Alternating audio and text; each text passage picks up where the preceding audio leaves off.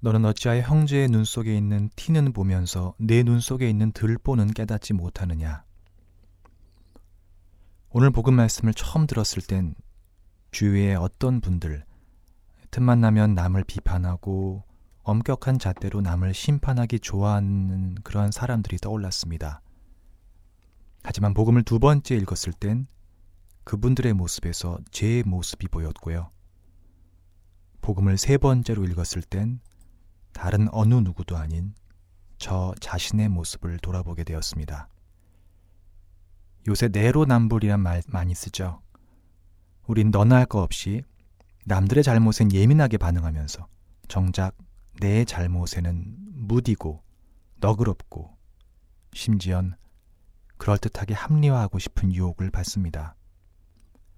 공동체를 위해서 건전한 비판, 건설적 비판은 물론 필요하지만 아주 많은 경우에 건전한 비판이라는 가면 아래 우린 이웃을 깎아내리고 나 자신의 부족함과 잘못에는 눈을 감곤 합니다. 그래서일까요? 그리스도교 전통에선 양심 성찰 또는 의식 성찰을 늘 강조해 왔습니다. 저도 신학교에서 사제로 양성을 받을 때 하루에 최소한 한 번 이상은 짧게라도 자기를 돌아보는 양심 성찰의 시간을 가졌습니다. 그렇게 자기를 성찰하는 연습을 의식적으로 하지 않으면 나도 모르게 나 중심적으로 생각하고 행동하게 되기 때문입니다. 모든 걸 나 중심으로 생각하고 그래서 나를 정당화하고 남을 비난하게 되죠. 오늘날 사회는 아주 정신없이 돌아갑니다. 그 안에서 우리 각자도 바쁘게 정신없이 살아가곤 합니다. 그렇게 바쁘고 분주한 와중에 우린 나를 돌아볼 기회를 얻지 못하고 습관적으로 남들을 바라보면서 그들을 손가락질하고 또 때론 그럼으로써 자기가 우월해지고 정당화되는 듯한 그러한 기분을 만끽하기도 합니다.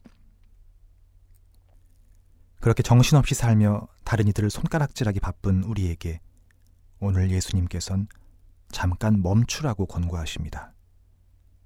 아주 잠시만 멈춰서 나 자신을 돌아보고 내 눈 속에 있는 들보를 깨달으라고. 내 눈에 들보를 빼내야 비로소 나 자신도 그리고 내 이웃도 제대로 볼 수 있다고 말입니다. 사랑하는 형제자매 여러분, 바쁜 일상이지만 아주 잠깐 5분이나 10분이라도 시간을 내보시는 게 어떨지요. 그래서 아주 잠시만이라도 나를 돌아보고 성찰할 수 있는 그러한 시간을 내보면 어떨지요. 미사 전이나 후라도 좋고 만약 성당에 갈 짬이 없다면 자기 전에라도 좋습니다.